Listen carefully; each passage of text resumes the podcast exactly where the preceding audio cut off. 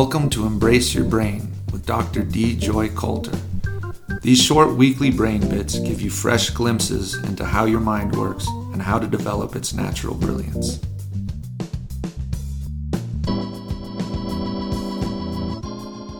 Welcome to the podcast. Today we're going to look at aspects of what's below the radar. As we go about our day, we're aware of our minds actively thinking a lot of the time. Sometimes we've been actively putting our mind in certain states to get a particular thing accomplished. But behind all of that, in the background or on the foundation of it all, there are qualities of mind that we don't notice exactly. We'd notice if our body was in pain, but we don't pay attention to the fact that it's not in pain. Likewise, the sense of enoughness is like that. If we have a feeling that we have enough, it doesn't interfere with our daily life. We don't pay attention to it, but it's very easily derailed. The sense of enoughness is quite a slow state and it's rumbling along in the background. But it can be disrupted by surges of a very fast state. And there are two kinds. One of them is going to be that we just got sold on wanting something. Advertisers work long and hard to figure out ways to persuade us that we must have some object we hadn't really even thought about until then. By the time they're done with their very clever ads, or maybe all of our friends already have one of these things, suddenly we have the desire or the want for it too. That's not slow. That's not a background thing. That's up in the front burners, and it feels very much like a surge. The other one that can feel like a surge is more negative.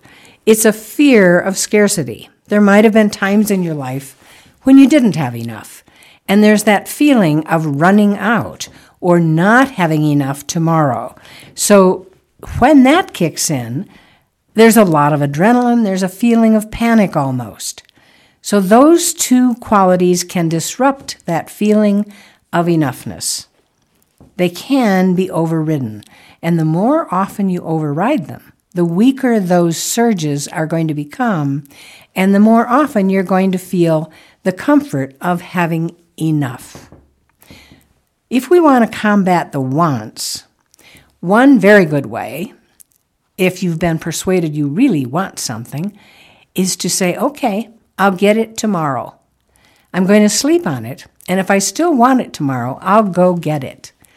You're going to be surprised at how often the attraction you had is now fading. So it's a way to get the jump on being highly persuaded by advertisers.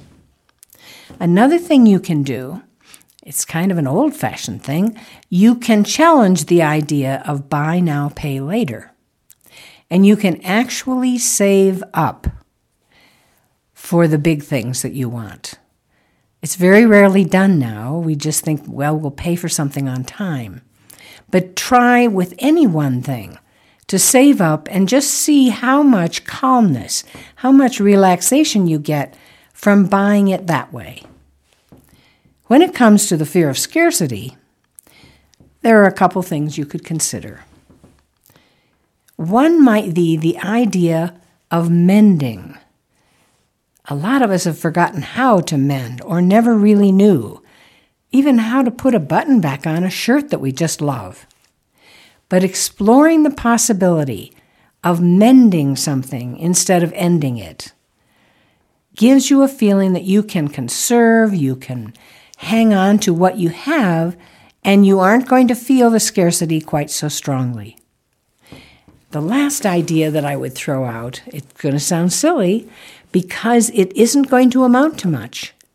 But if you could create a very small savings account where maybe you'll put in the change that you collected in the course of the week, or you're going to put a dollar in every time you did something that was difficult and you reward yourself by adding a dollar. So at the end of the week, maybe there's a dollar, two dollars that will go into the savings account. It sounds like a small thing, but having that as a buffer builds up a little bit over time and gives you something that interrupts the panic attack that comes with a feeling of scarcity. If you're enjoying these podcasts, I hope you'll share them with friends. And please visit us at embraceyourbrain.com check out some really great resources.